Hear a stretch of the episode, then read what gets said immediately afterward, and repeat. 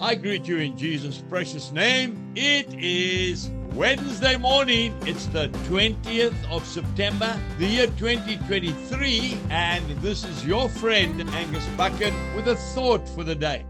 We go to the second book of Timothy, chapter 4, and I'm reading verse 2. Preach the word. Be ready in season and out of season. Convince, rebuke, exhort with all long suffering and teaching.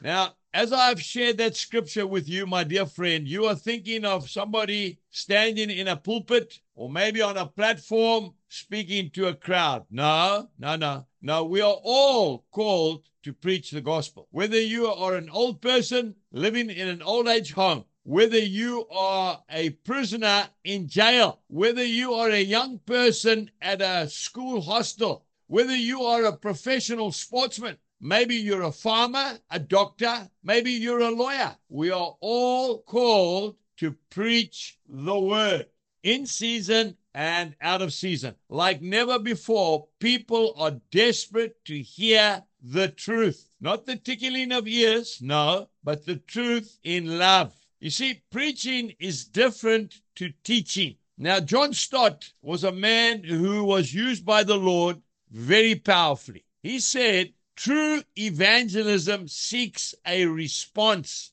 When you preach the gospel, you preach with the expectation of a response. It expects results. We preach for a verdict. That's different to teaching. When you lecture somebody, it's dispassionate, objective, and academic. It is addressed to the mind. It seeks no result but to impart certain information to provoke the student to further inquiry. And that's necessary. We really need that. That's why we have universities and Bible colleges. But when it comes to preaching the word, the evangelist comes with an urgent proclamation of peace through the blood of the cross and with a summons to men and women to say sorry, to repent, to lay down their arms, and to humbly accept the offered pardon. Isn't that beautiful?